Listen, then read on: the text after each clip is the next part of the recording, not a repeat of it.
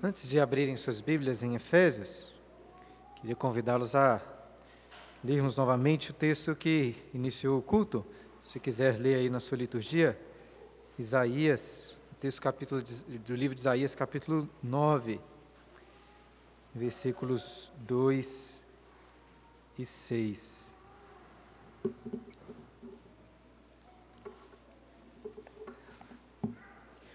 O povo que andava em trevas viu grande luz. E aos que viviam na região da sombra da morte, resplandeceu-lhes a luz. Porque um menino nos nasceu, um filho se nos deu, o governo está sobre os seus ombros, e o seu nome será maravilhoso conselheiro, Deus forte, Pai da eternidade, príncipe da paz. Eu não preparei um sermão especial de Natal, mas essas palavras do profeta Isaías, anunciando o primeiro Natal, são uma belíssima introdução para o texto que nós vamos meditar hoje na continuação da exposição em Efésios.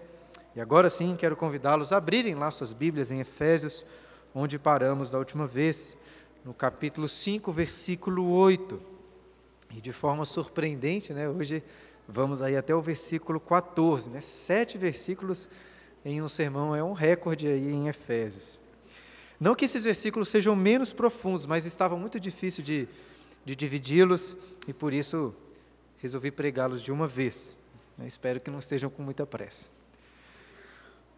Efésios capítulo 5. Você pode acompanhar também, coloquei um esboço das partes que nós vamos passar aí no verso da sua liturgia. E uma das coisas mais, mais legais, pelo menos que eu acho nessa época do Natal, são, são as luzes, não é mesmo? Eu, particularmente, gosto bastante. Sei que tem, sei que tem gente que gosta de implicar aí com essas coisas, sempre tem, mas é inegável que as luzes de Natal criam uma atmosfera, criam, um ambiente muito bonito e agradável. Eu não sei ao certo qual é a origem e o significado desses enfeites natalinos, mas na minha mente, pelo menos, essas luzes apontam para a verdadeira luz que se fez carne. Ou usando a expressão que o apóstolo João usa lá em João 1:9, as luzes natalinas apontam para a verdadeira luz que vindo ao mundo ilumina todo homem. E é sobre essa luz que Paulo vai falar na continuação de Efésios. Acompanhe aí a leitura na sua Bíblia, Efésios 5:8. Pois outrora erais trevas. Porém, agora sois luz no Senhor. Andai como filhos da luz. Porque o fruto da luz consiste em toda bondade, justiça e verdade, provando sempre o que é agradável ao Senhor. E não sejais cúmplices nas obras infrutíferas das trevas, antes, porém, reprovai-as. Porque o que eles fazem em oculto, o só referir é vergonha.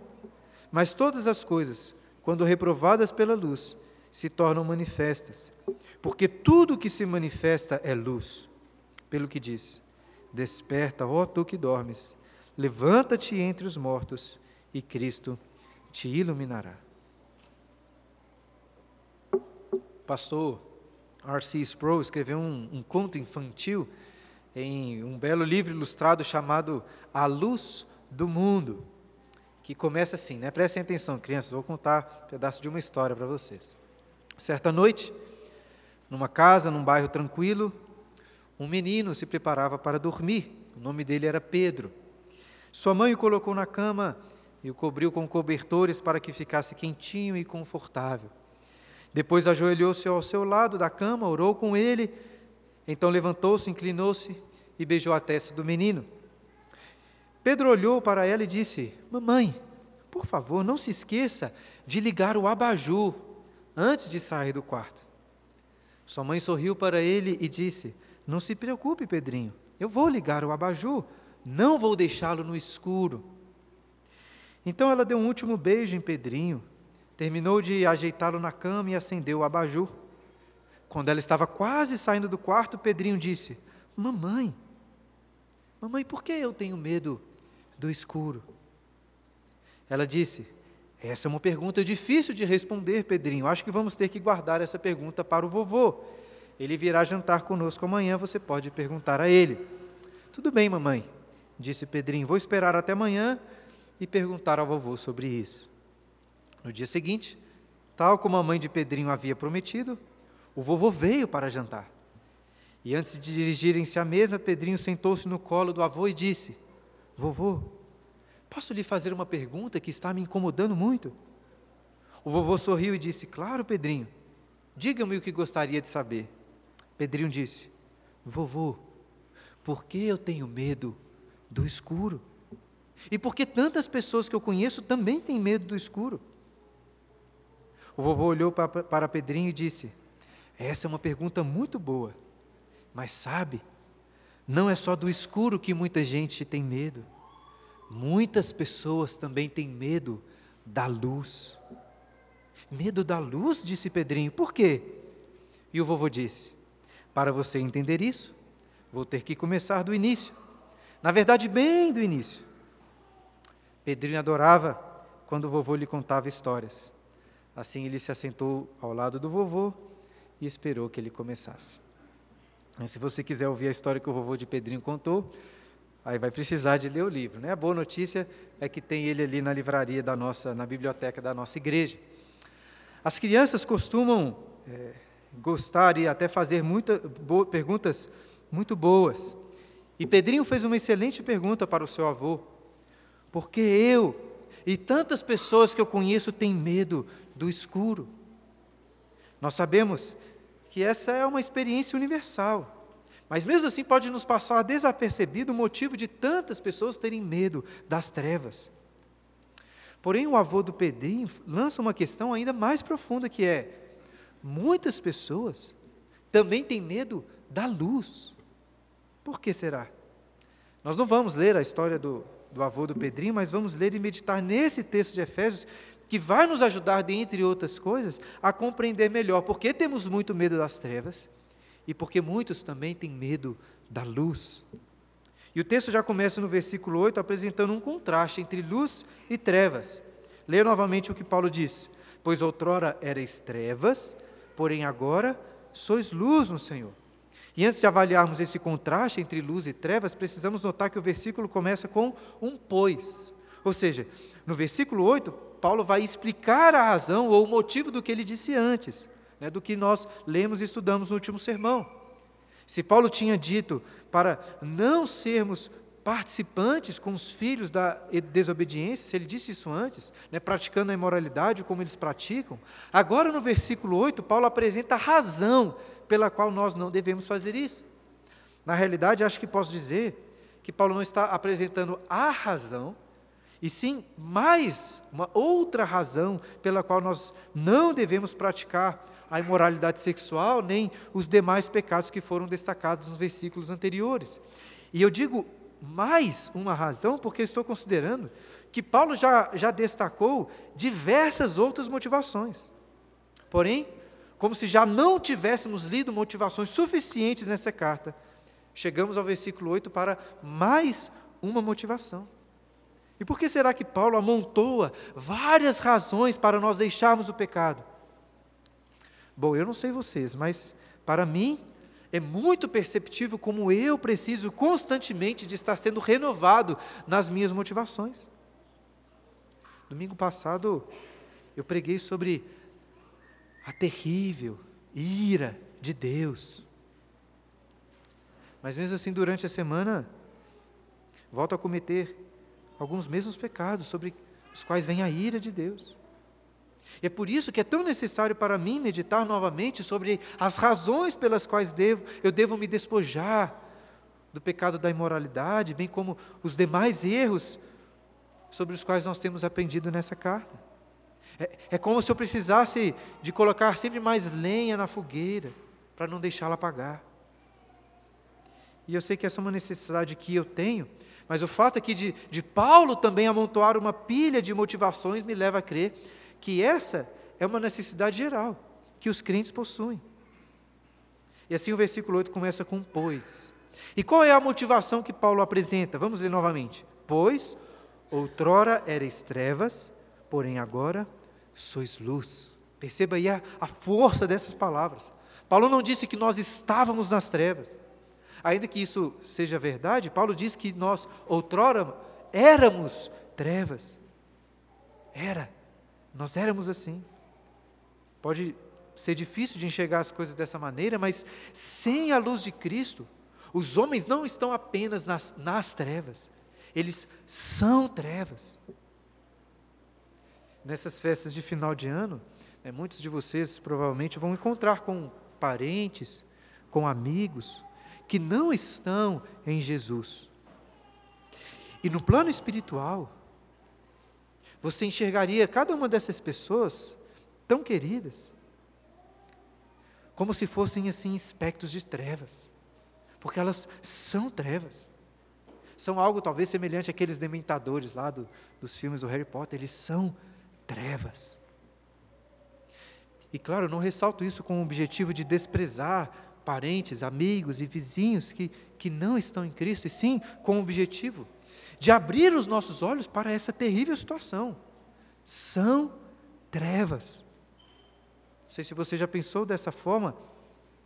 E é pesado mesmo refletir sobre essas coisas, mas, mas não tem como fugir dessa realidade tenebrosa. Nós éramos trevas.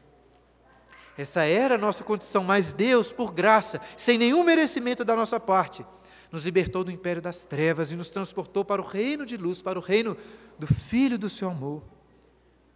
É uma, uma transformação radical aconteceu na nossa natureza. Se éramos trevas, agora não simplesmente estamos na luz, como nós somos luz. E já que estamos no Natal, pense aí, tente pensar em uma árvore de Natal. Para enfeitá-la, as pessoas passam vários fios ali com luzinhas né, ao redor dos galhos. Mas não é disso que Paulo está falando. O cristão não é aquele que simplesmente toma sobre si alguns fios de luz. A luz não foi colocada sobre nós. Nós fomos transformados em luz. Agora nós somos como que uma árvore que brilha. Porém, a luz não é nossa propriamente. Repare aí na sequência do versículo 8. Outrora erais trevas, porém agora sois luz no Senhor. É toda luz que nós encontramos por aí, inclusive cada lâmpada de enfeite de Natal, possui uma fonte de energia, né? seja uma fonte hidrelétrica, eólica, nuclear, solar, enfim. No final das contas, acho que toda energia, na realidade, depende do Sol. Sem o Sol, nada iria brilhar nessa terra. Mas até mesmo o Sol não é uma fonte última de luz. Afinal de contas, nós lemos lá no relato da criação, em Gênesis, que enquanto a luz foi criada no primeiro dia, o sol foi criado apenas no quarto dia. Toda energia precisa de uma fonte, é assim como todo movimento precisa de uma causa.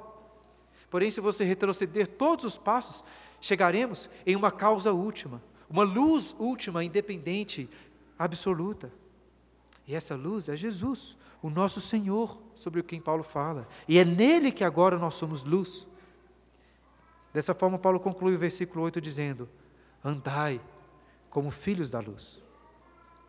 E nós não podemos aqui cair no erro fatal de, de inverter a ordem do que Paulo está dizendo. Ele não diz para andarmos como filhos da, filhos da luz, para nos tornarmos luz, mas que nós somos luz e por isso nós andamos na luz. Essa aqui é a diferença entre legalismo e graça, a graça da verdadeira salvação.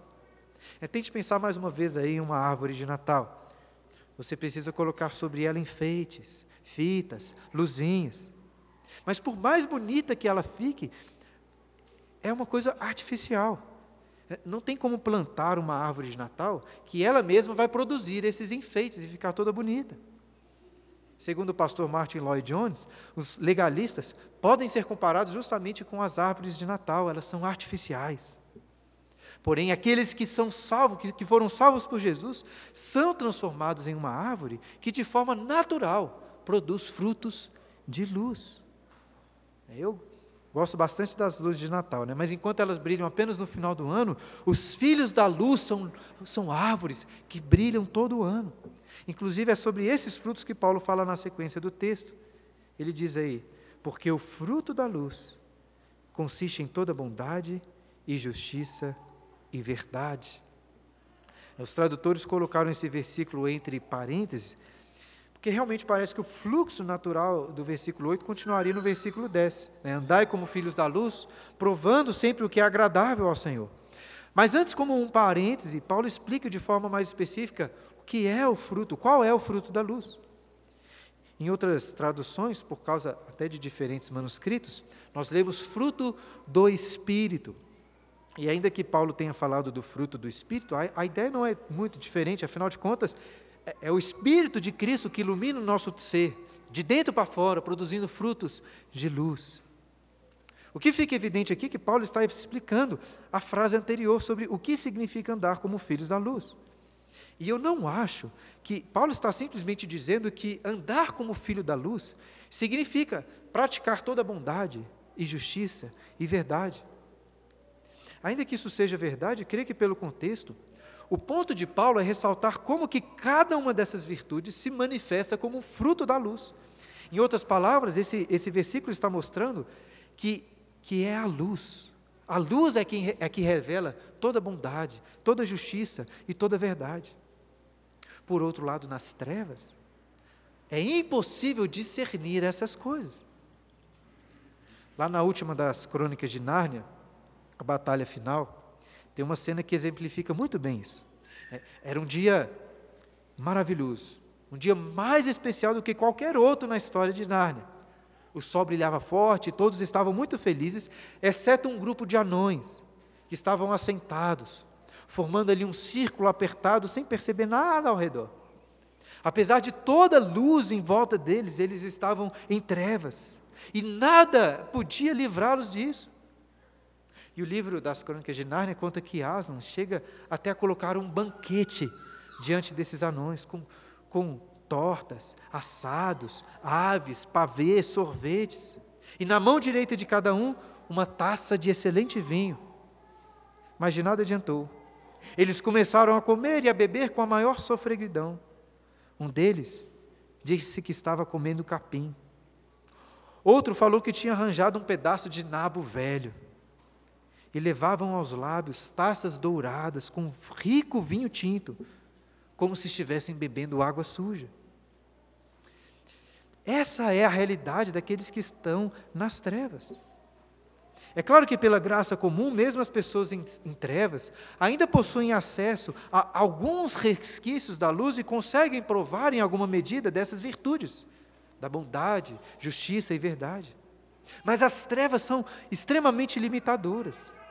Por exemplo, quando consideramos a imoralidade sexual sobre a qual Paulo estava tratando, são as trevas que impedem uma pessoa de perceber que a pureza sexual é muito boa, justa e verdadeira, enquanto os prazeres sexuais impuros são vis, enganosos.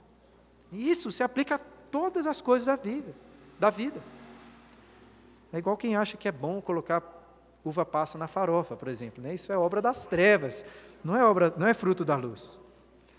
Né? Há uma frase muito famosa do C.S. Lewis, naquele livro Peso de Glória, em que ele diz assim: Acredito no cristianismo, assim como eu acredito que o sol nasceu.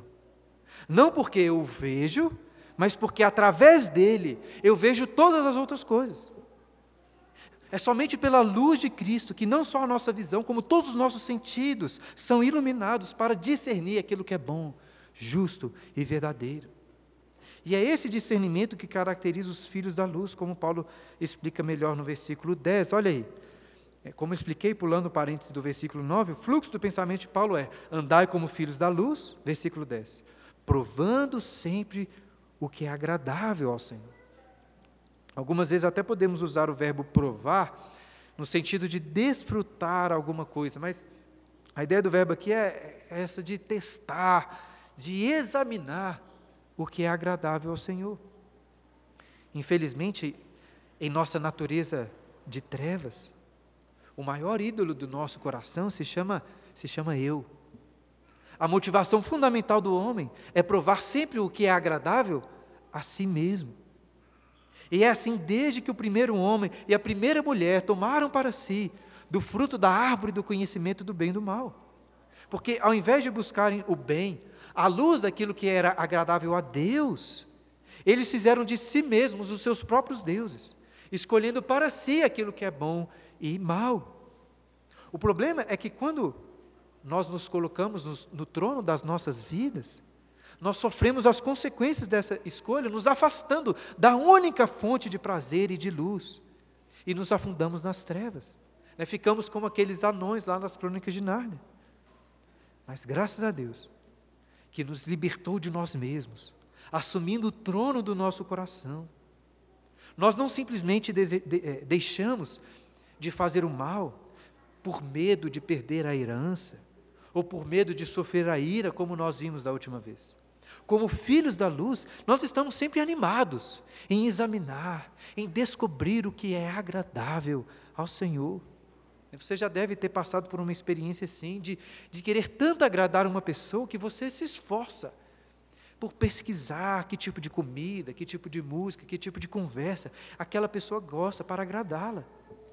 Os casamentos mais felizes não são aqueles em que a pessoa busca o seu próprio prazer, mas que busca o prazer do seu cônjuge. É, isso é verdade em todas as áreas, inclusive no leito matrimonial.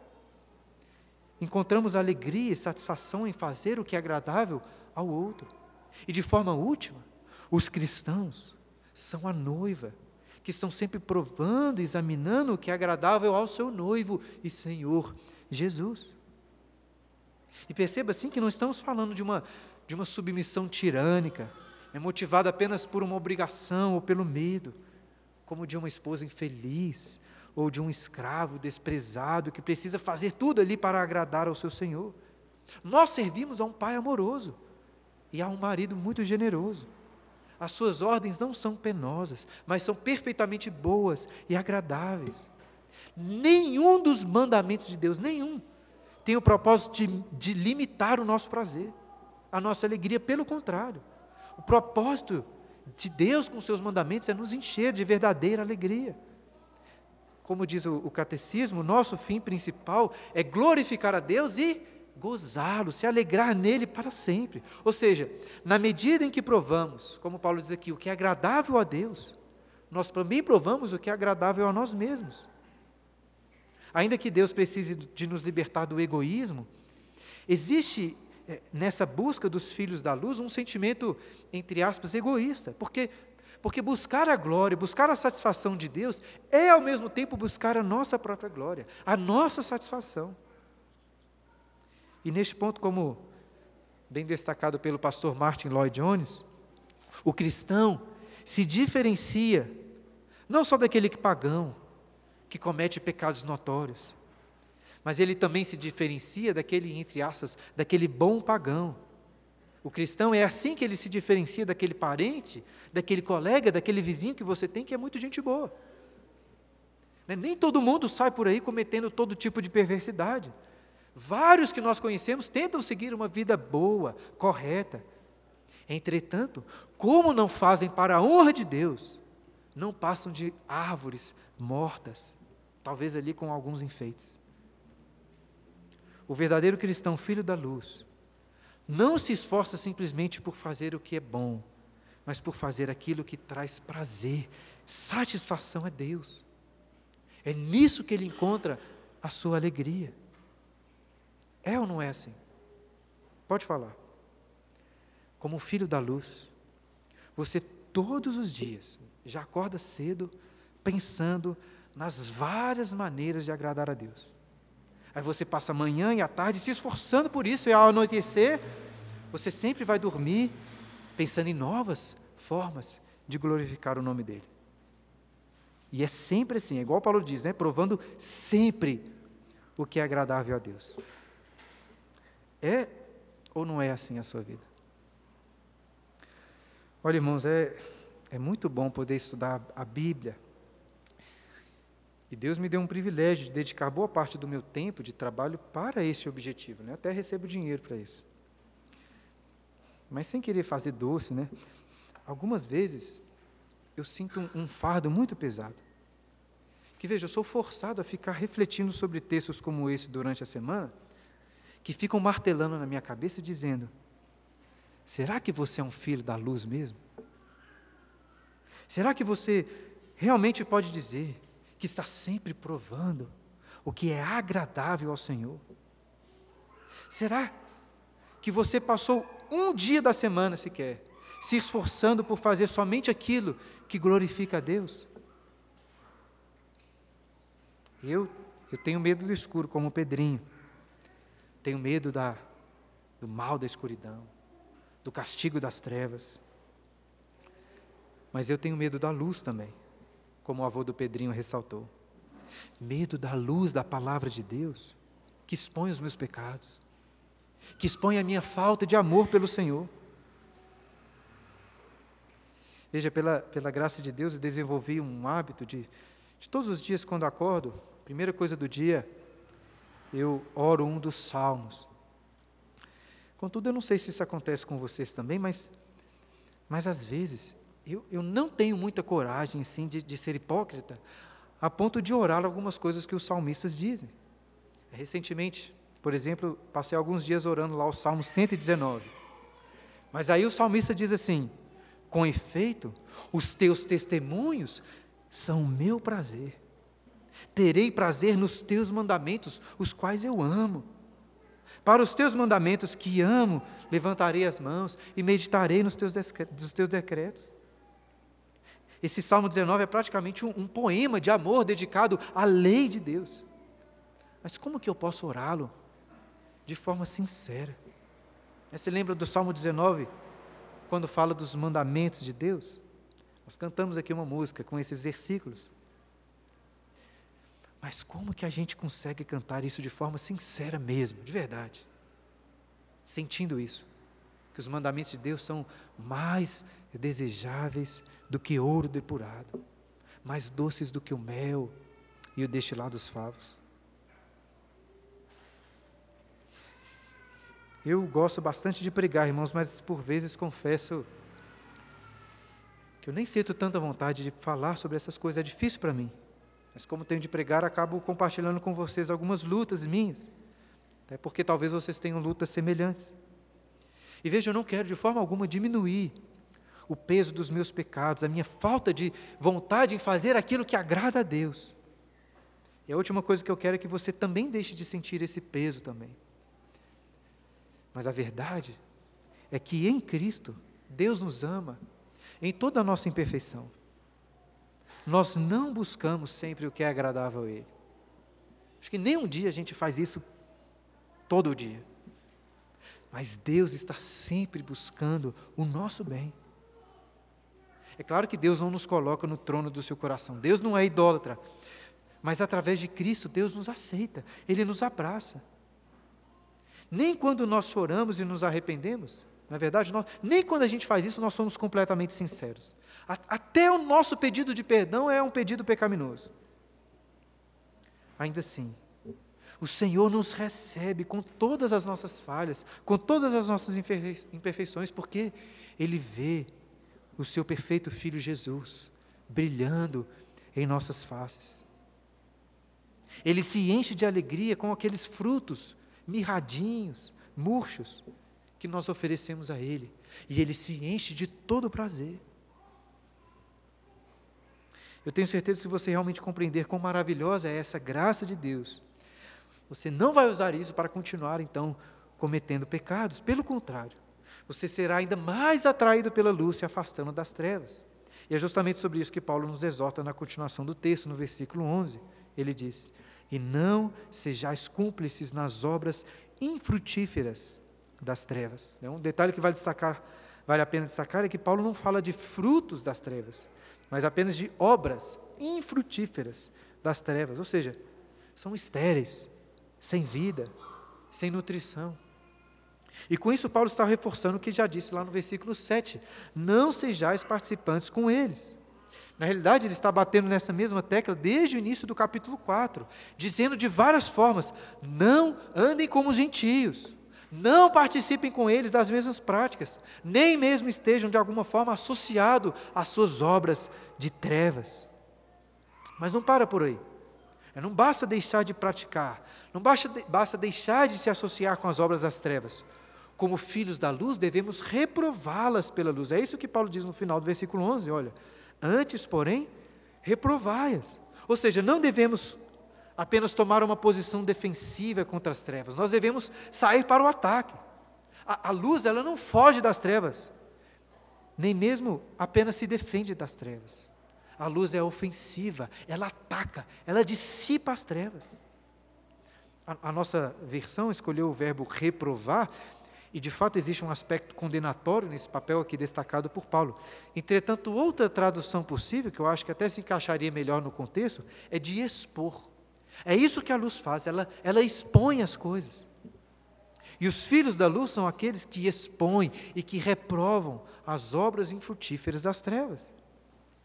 E essas não são coisas bonitas de se ver. Como Paulo destaca bem aí na sequência do texto, olha o versículo 12. Porque o que eles fazem em oculto, o só referir é vergonha. Creio que o eles a quem Paulo se refere são os filhos da desobediência sobre os quais ele falou lá no versículo 6. Eles permanecem nas trevas, e o que fazem em oculto na escuridão dá até vergonha de falar. Lembra que o vô do Pedrinho disse que, que algumas pessoas possuem medo da luz? Isso acontece justamente porque a luz expõe as suas vergonhas. Assim que o primeiro homem e a mulher pecaram, o que eles fizeram? Eles fugiram de Deus, tentando esconder a, a, a nudez, as suas vergonhas. A história do, que o vô do Pedrinho contou é semelhante. Vou contar o comecinho para vocês, né? Prestem atenção aí, crianças. Era uma vez um grande rei, o rei da luz. Ele vivia na luz. Ele criou a luz. E a sua luz era tão perfeita e tão pura que ele era chamado de o rei sem sombra. Este grandioso rei da luz criou um grupo de seres e os criou para que brilhassem tanto quanto ele brilhava. Ele os chamava de pequenos luzeiros. Os pequenos luzeiros adoravam quando o rei vinha visitá-los no fim do dia. Mas um dia, algo terrível aconteceu. Os luzeiros decidiram fazer o que queriam, em vez de fazerem o que, o que o rei ordenara que eles fizessem. Então desobedeceram ao rei e pecaram contra ele. No mesmo instante que pecaram, suas luzes se apagaram e eles ficaram cheios de vergonha a partir deste momento, passaram a ter medo da luz, pois sabiam que onde estivesse a luz, o rei estaria, e o rei os veria, cheios de vergonha. Talvez alguém não se ache assim tão cheio de vergonha, mas tente imaginar aí, se todos os pensamentos, todos os desejos sujos, escondidos em seu coração, fossem revelados aqui pela luz você também iria querer fugir. Eu só referi, é vergonha. Agora, olhando para o texto, eu não sei se para vocês fica, de, fica fácil aí de entender o, o fluxo do raciocínio de Paulo, mas para mim, pelo menos, parece bastante difícil. É, repare que ele começa o versículo 12 com um porquê, ou seja, ele está explicando o motivo do que disse antes. Mas como entender a sequência do texto? Eu acho que talvez até faria mais sentido se Paulo simplesmente dissesse assim: Não sejais cúmplices nas obras infrutíferas das trevas, porque o que eles fazem oculto, o só referir é vergonha. Mas para ler dessa forma, nós precisaríamos pular uma, uma parte importante do texto. Porque logo antes do versículo 12, Paulo disse o quê? Que nós temos o papel de expor, de reprovar as obras infrutíferas. Mas veja, como nós vamos reprová-las se é vergonhoso só se referir a elas. Seria talvez como tentar aí limpar toda aquela sujeira que o seu filho desfraudando fez na calça sem se sujar. É. Não tem como fazer isso. Eu não acho que é bem isso que Paulo tem visto, até porque a luz não é contaminada, não é suja pelas trevas. A luz dissipa as trevas. Eu acho que Paulo faz questão de destacar que, que é vergonhoso se referir ao que as pessoas fazem em oculto, porque o papel dos filhos da luz não é o de ficar entrando em detalhes e falando muito abertamente sobre essas coisas. E este é um princípio muito prático para nós. Porque, sendo bem sinceros, nós precisamos reconhecer que costumamos ter bastante prazer, prazer mesmo, em descobrir e falar sobre as vergonhas alheias, não é mesmo? A gente tem esse prazer.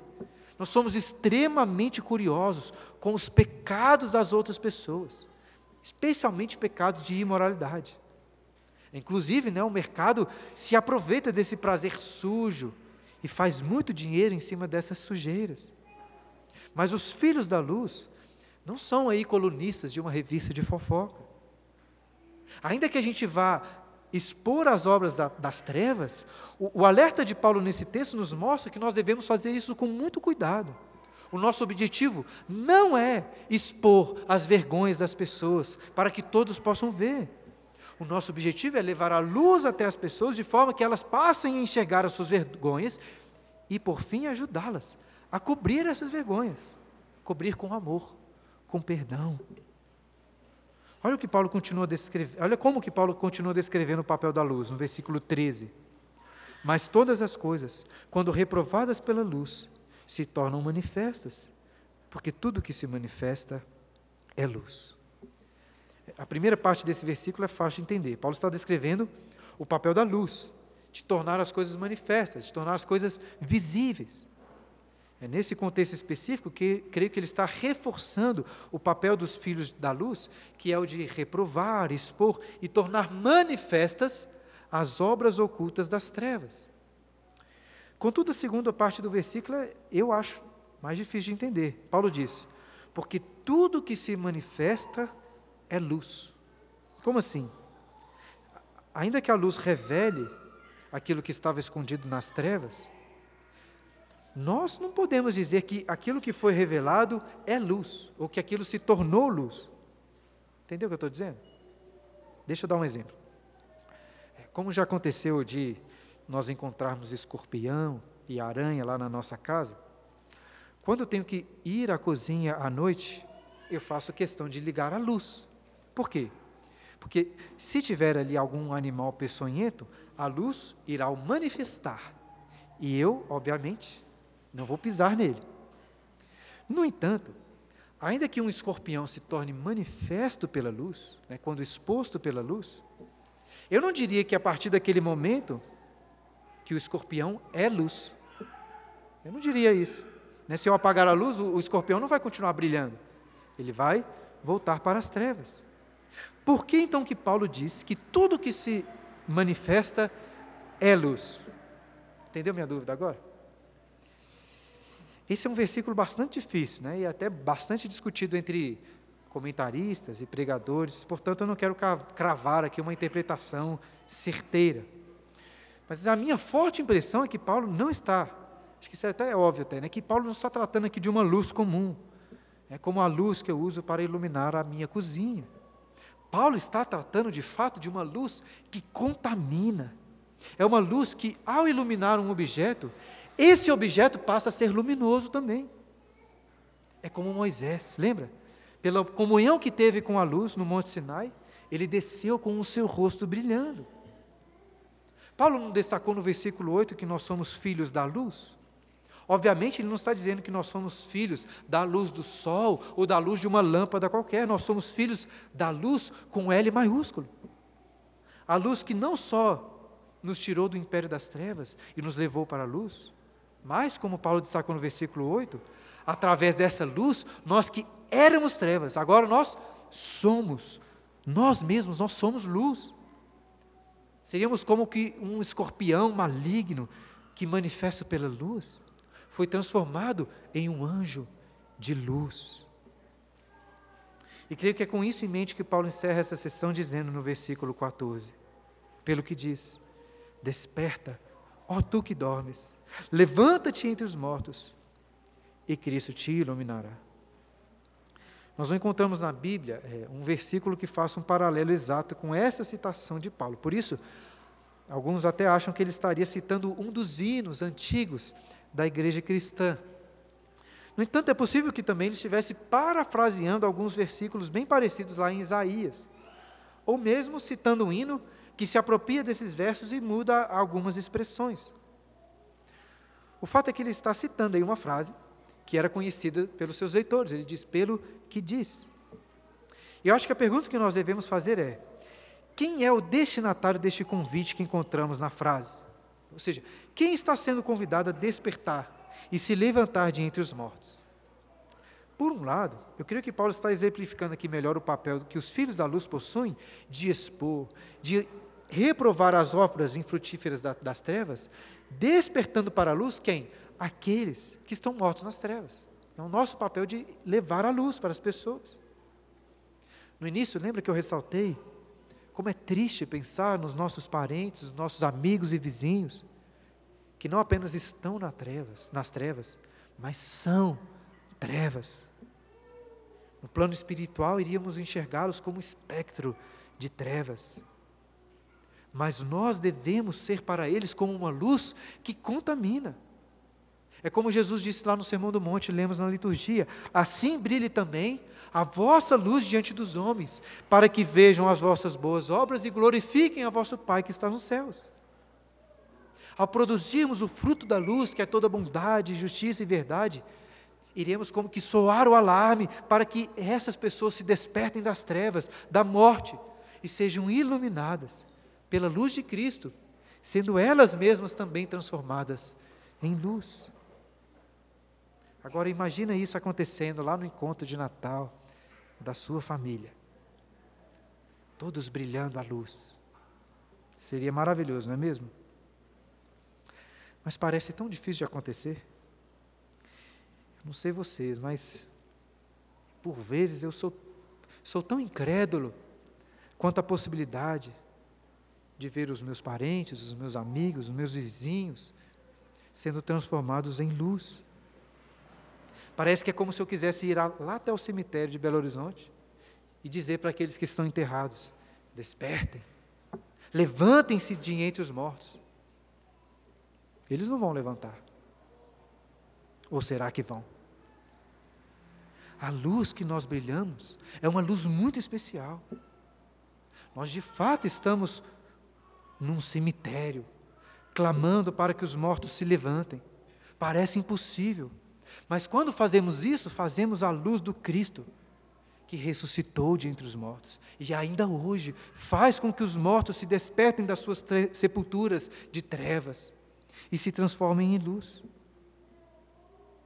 No início eu disse que uma das coisas mais legais que eu acho no Natal são as luzes. Mas que você, meu irmão, em Jesus, seja a luz deste Natal. Infelizmente, a nossa incredulidade se dá pelo fato de que, por vezes, nós também nos encontramos em trevas. Somos nós que estamos dormindo entre os mortos, como se estivéssemos mortos também. E é por isso que eu acho que esse versículo é também um convite para nós, para a igreja se despertar. Paulo não está simplesmente mostrando qual é a mensagem que nós devemos anunciar para os que estão em trevas. Paulo está nos exortando com essas palavras, a nós. Eu mesmo meditando nesse texto, percebi, em alguns momentos, estava como que dormindo entre os mortos, nas trevas do pecado. E se você acha difícil despertar bem cedo, especialmente quando o quarto está bem escurinho. Mais difícil ainda despertar das trevas do pecado. É por isso que eu e você também precisam de ouvir essa mensagem. Desperta, ó tu que dormes, levanta-te entre os mortos, e Cristo te iluminará. Como disse no início, eu não preparei um sermão especial de Natal Todavia, essa mensagem sobre a luz é a mensagem do Natal. Não sei qual é a origem, não sei qual é o significado das luzes natalinas, mas na minha mente, pelo menos, essas luzes apontam para a verdadeira luz que se fez carne. E dando aqui um spoiler daquela história que o vô do Pedrinho contou, aqueles luzeiros apagados fugiram da luz eles foram morar em uma floresta completamente escura. Até que um dia, num ponto muito distante, eles viram uma luz muito brilhante. Vários fugiram com medo, mas alguns ficaram tão curiosos que foram ver de onde que vinha essa luz. E eles encontraram na floresta uma clareira, e no meio da clareira, eles viram um luzeiro pai um luzeiro mãe e um bebê que brilhava como o sol. Aquela luz resplandecente parecia sair diretamente do bebê. E com isso, irmãos, nós nos lembramos mais uma vez as palavras do profeta Isaías, anunciando o primeiro Natal. O povo que andava em trevas viu grande luz, e aos que viviam na região da sombra da morte, resplandeceu-lhes a luz. Porque um menino nos nasceu, um filho se nos deu. O governo está sobre os seus ombros e o seu nome será maravilhoso. Maravilhoso conselheiro, Deus forte, Pai da eternidade, Príncipe da paz. A mensagem do Natal é esta: em um mundo de trevas, da escuridão, do ventre de uma mãe, nasceu a luz, a verdadeira luz, a fonte de toda luz, que vindo ao mundo, ilumina todo homem. E se Paulo nos exortou para andarmos como filhos da luz, é porque podemos confiar na própria luz, o Filho que andou entre nós.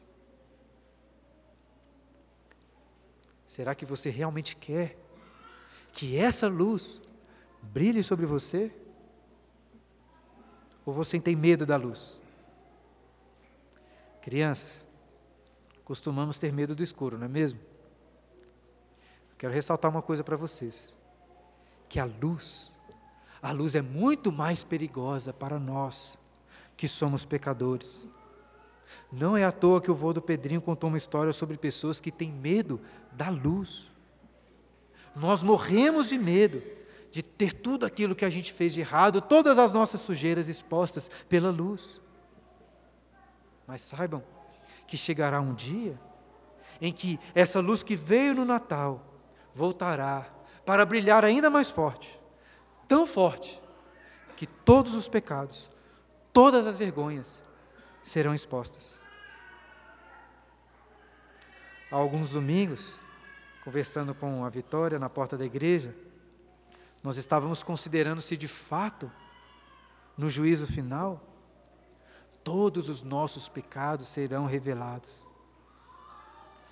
E a Bíblia, meus irmãos, várias vezes afirma que teremos sim de prestar conta de todas as nossas obras. Todos os seus pecados mais escondidos serão manifestos, manifestados pela luz. Eu, eu não tenho certeza né, se seus pecados vão ser assim julgados diante de todos, mas eu acho que sim. Acho que sim. Eu acho que nesse dia vocês ficarão sabendo de todas as terríveis vergonhas, vergonhas do pastor de vocês. Todos seremos expostos pela luz. Terrível, não é mesmo?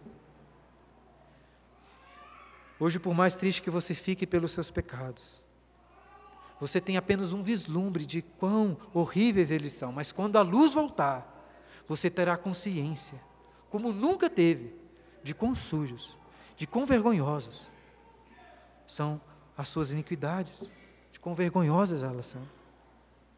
Cheguei a comentar com a Vitória que, que esse será o dia mais terrível das nossas vidas. Contudo, para aqueles que estão em Cristo, será também o dia mais maravilhoso, o mais feliz. Você nunca sentirá tanta vergonha, mas você nunca sentirá tanta alegria, tanta a gratidão pelo amor de Jesus, que se ofereceu como sacrifício no seu lugar.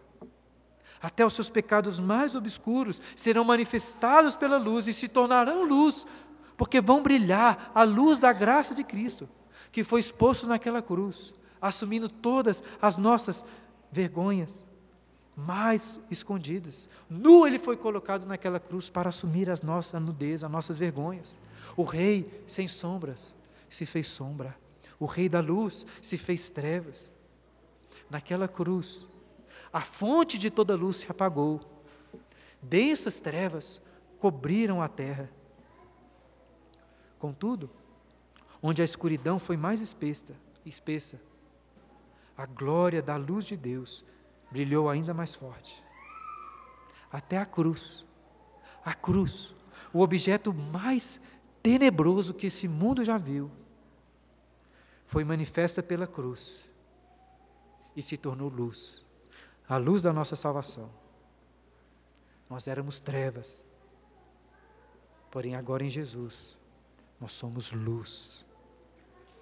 Desperta, Ó tu que dormes, levanta-te de entre os mortos, e Cristo te iluminará. Amém.